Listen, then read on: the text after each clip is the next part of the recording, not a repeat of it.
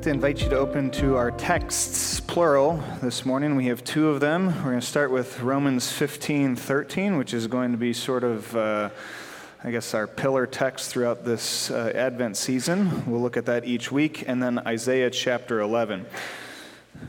Romans 15 is on page 922 of your Pew Bibles, Isaiah 11 is on page 562. So if you could find your way to both of those. And we are uh, starting a new sermon series uh, this week, uh, looking, like Barb said, at the four historic Christian values of Advent, and we'll get into those in just a little bit. I do just want to say, and I meant to say this last week, um, thank you. Anytime a pastor forces a church to sit through 10 weeks talking about faith and politics, uh, I think that church deserves a thank you. But I especially want to thank you because um, this community did, the, did that exceptionally well. I was quite nervous about certain aspects of that series, and yet uh, there was nothing but graciousness, encouragement uh, in response. We were able to continue a lot of our discussions on Sunday night uh, and go a little deeper, and I just really appreciate the way that this congregation engaged with that. And I was really looking forward to Advent because I thought finally we can leave politics behind, and then I realized Advent is all about waiting for our king. So we're still going to be, I guess, political in a sense, just maybe not the same way. Romans 15, verse 13, then we'll flip to Isaiah 11. This is what the Apostle Paul writes. He says, May the God of hope fill you with all joy and peace as you trust in him, so that you overflow with hope by the power of the Holy Spirit. And then the prophet Isaiah, chapter 11, verses 1 through 10, writes this A shoot will come up from the stump of Jesse. From his roots, a branch will bear fruit, and the Spirit of the Lord will rest upon him the Spirit of wisdom and of understanding, the Spirit of counsel and of, and of might, the Spirit of the knowledge and fear of the Lord, and he will delight in the fear of the Lord. He will not judge by what he sees with his eyes or decide by what he hears with his ears, but with righteousness he will judge the needy. With justice, he will make decisions for the poor of the earth. He will strike the earth with the rod of his mouth, and with the breath of his lips he will slay the wicked. Righteousness will be his belt, and faithfulness the sash around his waist. The wolf will live with the lamb. The leopard will lie down with the goat. The calf and the lion and the yearling together, and a little child will lead them. The cow will feed with the bear, their young will lie down together, and the lion will eat straw like the ox. The infant will play near the cobra's den, and the young child will stick his hand into the viper's nest. But they will not harm nor destroy on all my holy mountain. For the earth will be filled with the knowledge of the Lord as the waters cover the sea. In that day, the root of Jesse will stand as a banner for the peoples. The nations will rally to him, and his resting place will be glorious. This is the word of the Lord. Thanks be to God. Brothers and sisters in Jesus Christ, like we said, this is the first Sunday of the season of Advent. And the season of Advent is a season of waiting. It's a season of waiting. It's a season of waiting on the Lord, a season of waiting for Christ our Savior, a season of waiting for all that God will do as He works to redeem and restore His world. That waiting in Advent has at least two parts.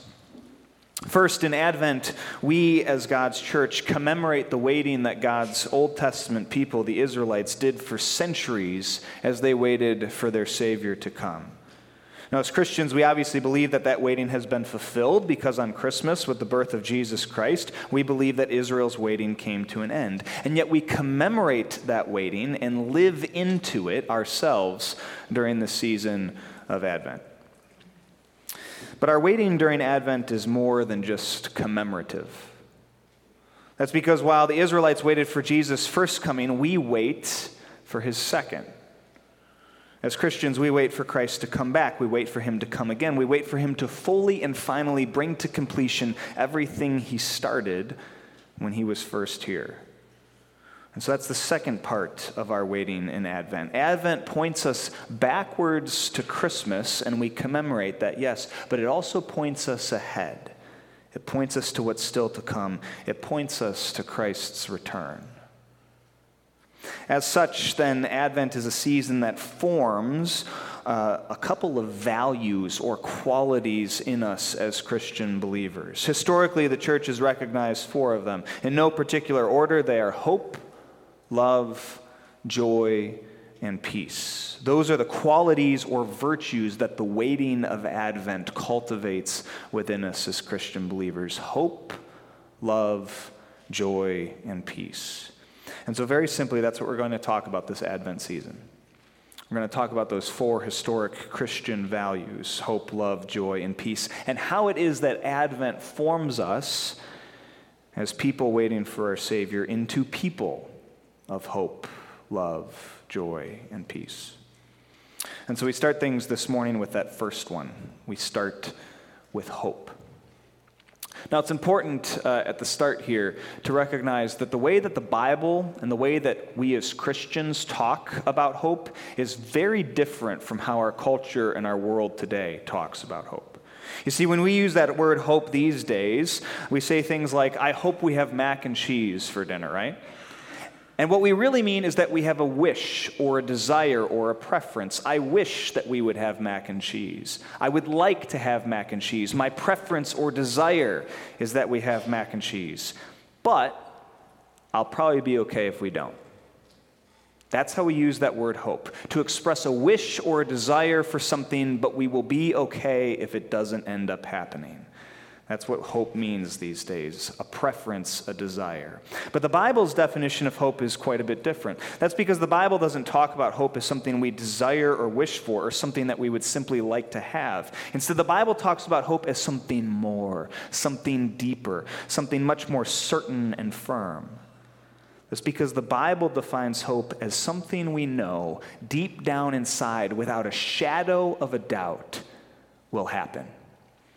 I spent all morning trying to think of an example for this, and it finally came to me during the open, opening worship song. So if you ever wonder what a pastor's thinking about while the rest of you are singing, this is kind of it, okay?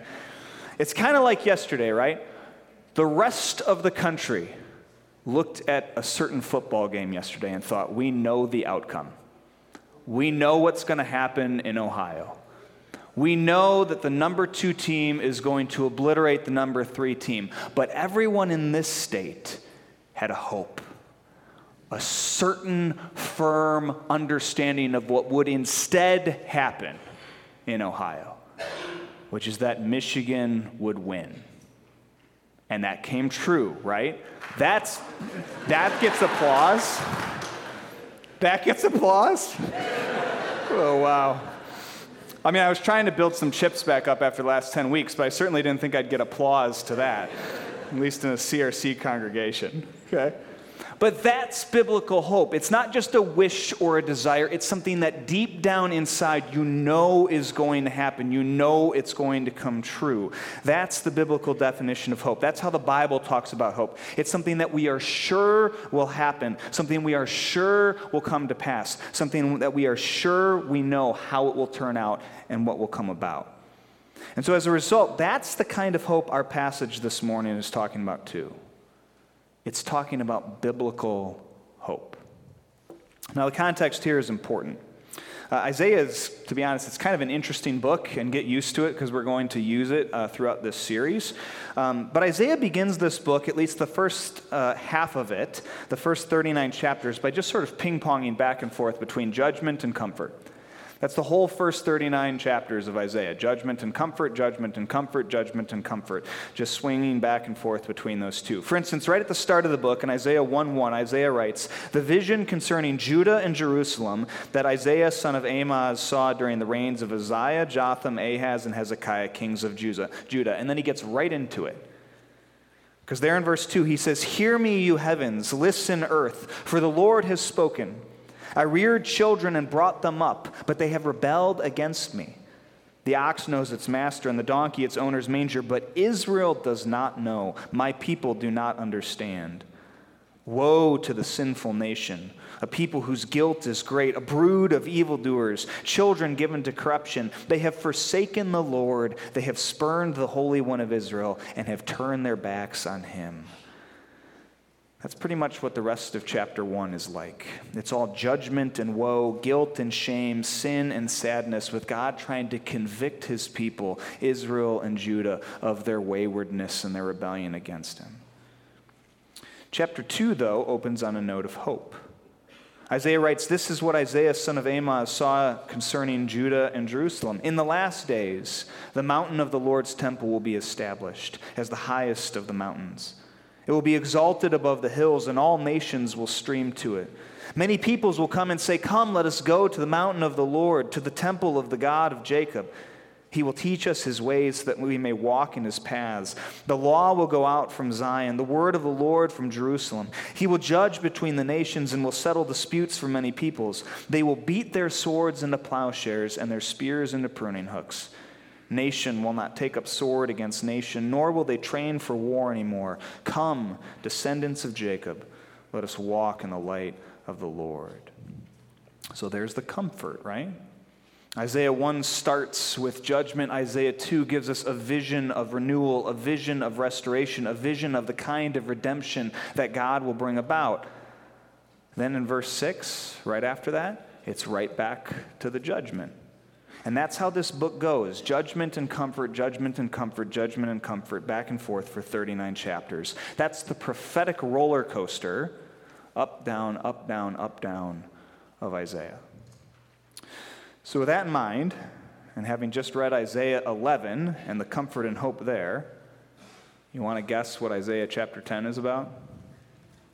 It's about judgment. Now, Isaiah 10 is actually kind of an interesting chapter, and I won't spend too much time on this, but I think we do need to understand a bit of it to catch the vision of, of chapter 11. That's because Isaiah 10, like the chapters before it, judges God's people. It, it talks about judgment for Israel and Judah. But unlike some of the other chapters before it, it also throws in one of their neighbors, too. It puts another nation in the crosshairs as well. It actually judges one of Israel and Judah's military opponents that's because it judges the Assyrian Empire. And what's interesting about that, and Isaiah makes this clear throughout his book, is that Assyria is actually the country that God is using to judge Israel and Judah.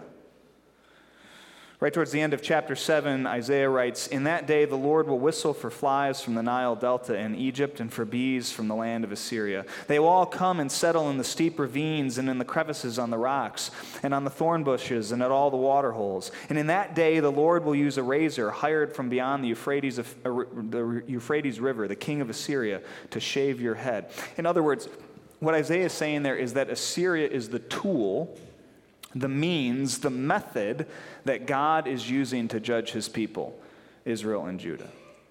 And yet, here in chapter 10, he goes after them too.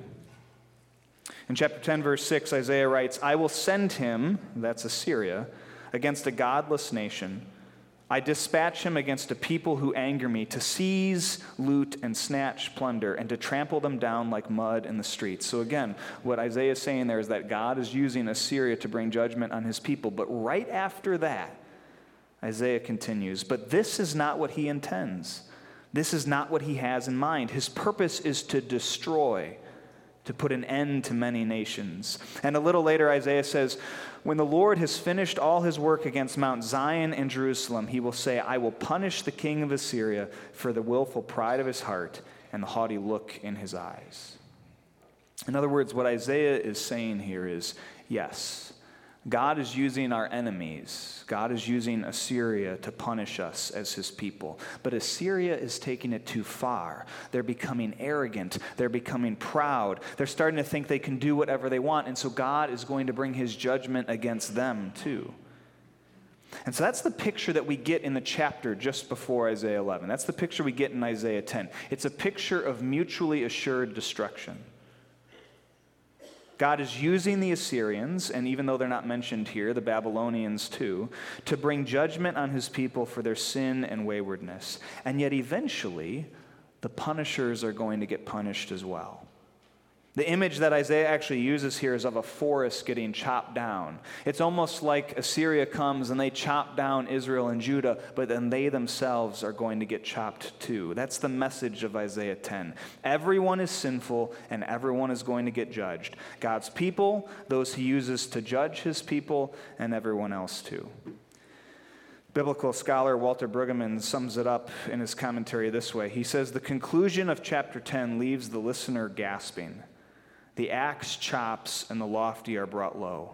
Things will come to a sorry state of judgment. And so that's the context here.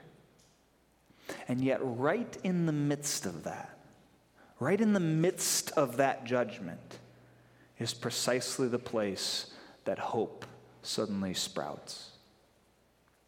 Brueggemann writes, but then follows chapter 11 with all its inexplicable announcement that Yahweh will work a newness out beyond the dismal state of chapter 10. The tradition of Isaiah never ceases to be astonished at the newness and never fails to summon God's people to hope and expectation in the face of discouraging circumstance. And that's exactly right. Because after all the back and forth judgments of the previous 10 chapters, and immediately after the mutually assured judgment of chapter 10, we get the hope of Isaiah 11. Again, Brueggemann says this familiar and eloquent passage of promise begins with a stump, a terminated plant from which nothing can grow. The context is a deep failure of the Davidic dynasty, Judah's kings, the one that had carried the hopes of Judah. But now, in the face of that spent hope, the poet asserts a new generativity, new life with a sprout, unnamed and unidentified, but a faint sign of life, growth, and possibility. The promissory oracle thus articulates the coming of a new royal figure in time, to come who will positively enact all that is best in royal power, all that the Davidic kings heretofore failed to accomplish. In other words, what God is saying here is yes, I have judged you as my people because you have been sinful, you have rebelled against me, you have not been who you're supposed to be. But I am not yet done with you. That's the message God is giving to his people, Israel and Judah. They still belong to Him, and He is still going to work in and through them to achieve His purposes in the world. That's what Isaiah 11 is about. It's about God's faithfulness, His commitment, and His determined desire to redeem and renew His people. And so the question becomes how? How is God going to do that? And the answer that He gives here in Isaiah 11 is through a king. He's going to give his people a king.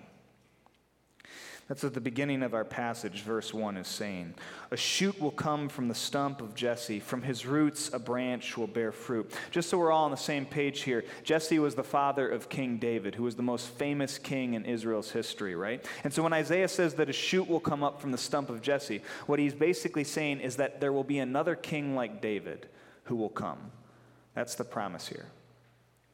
Now, if you know Old Testament history, though, you might be thinking, well, there's actually been a lot of kings like David, especially in Judah, because all of their kings came from David's line. They were all descendants of J- David. So, why is this one set apart? Why is this one different? Why is this one suddenly the hope and solution to all the problems that we've been experiencing for so long?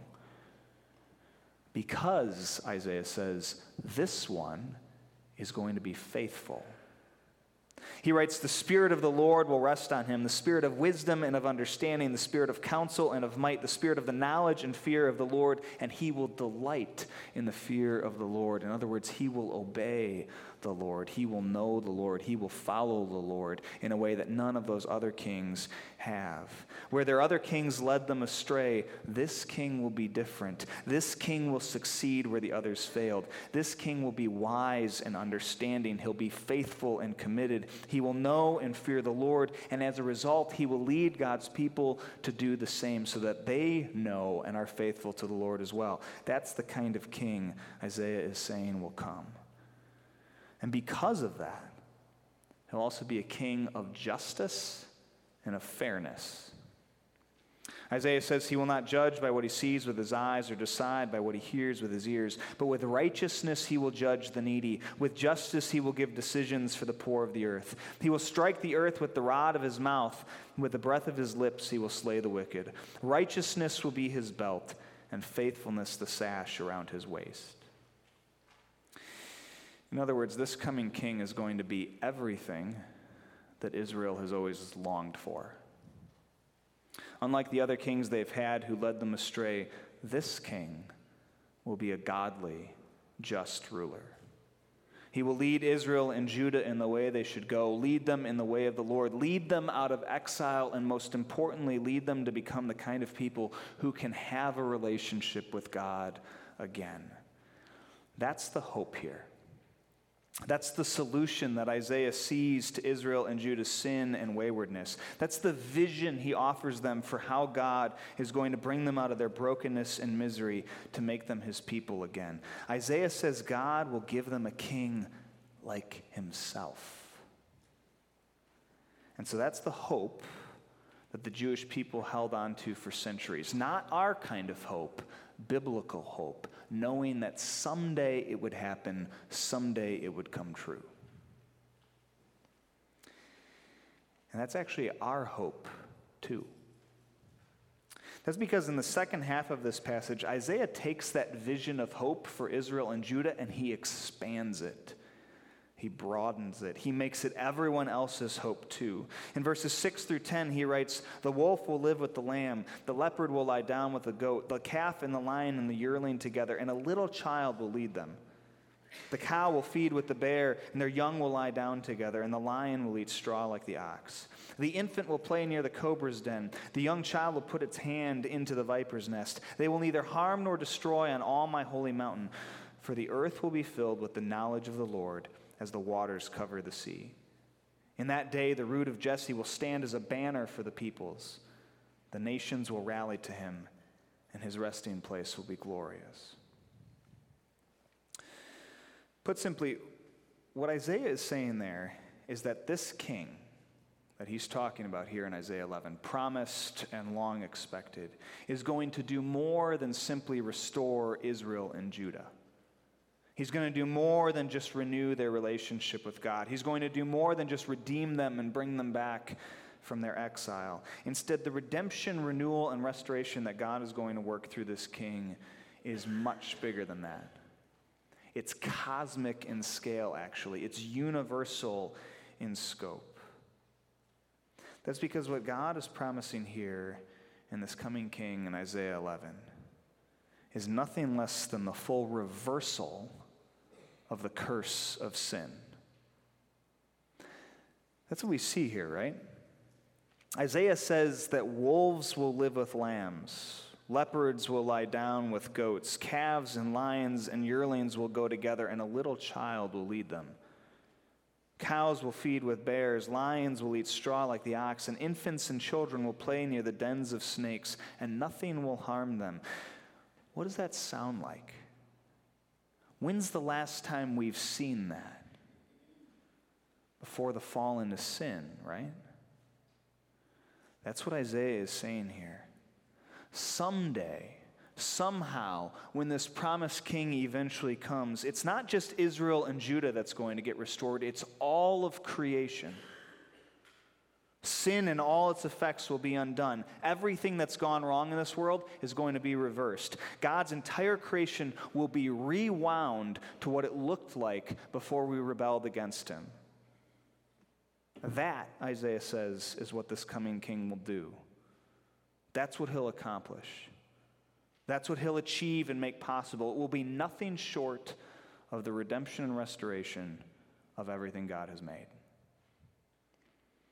That's the hope God's people, Israel and Judah, held to. In the midst of their judgment, punishment, and exile, they longed for a king who could come and set things right, come and renew them, come and restore them, come and redeem them so they could be God's people once again. And that's the hope we hold to as well. We long for a king who can come and set things right, come and renew us, come and make this world the way it's supposed to be again. And my friends, we have that king. His name is Jesus Christ, and he is our hope. Which brings us to the gospel this morning. I'll be honest, there are times when I despair of that hope. Right? We look around this world and we see things that make that hope seem quaint, unrealistic, quite frankly, unbelievable. You know, the war in Ukraine, for instance, or the migrant crisis where thousands are striving for a better life and dying on the way.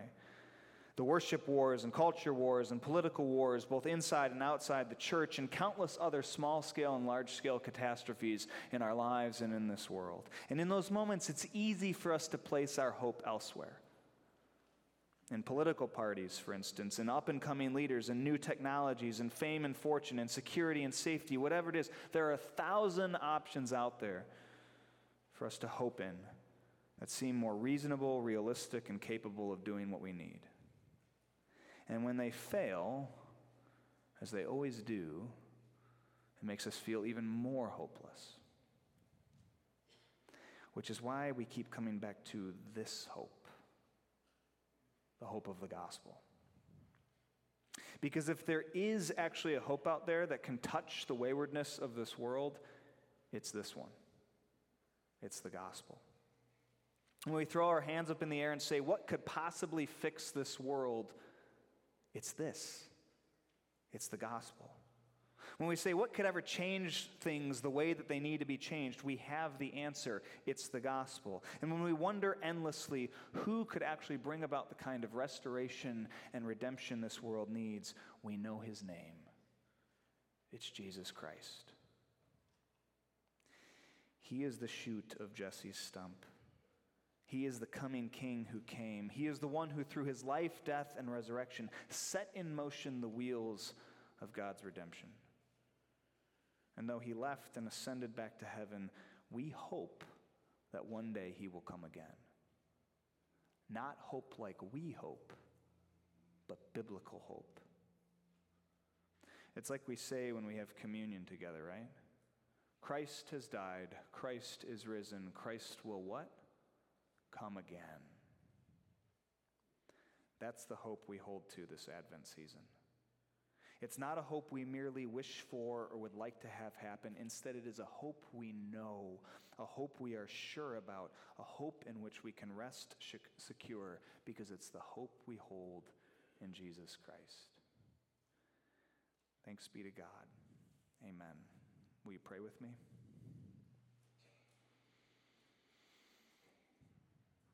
Lord, to us, from our perspective, this world so often looks hopeless.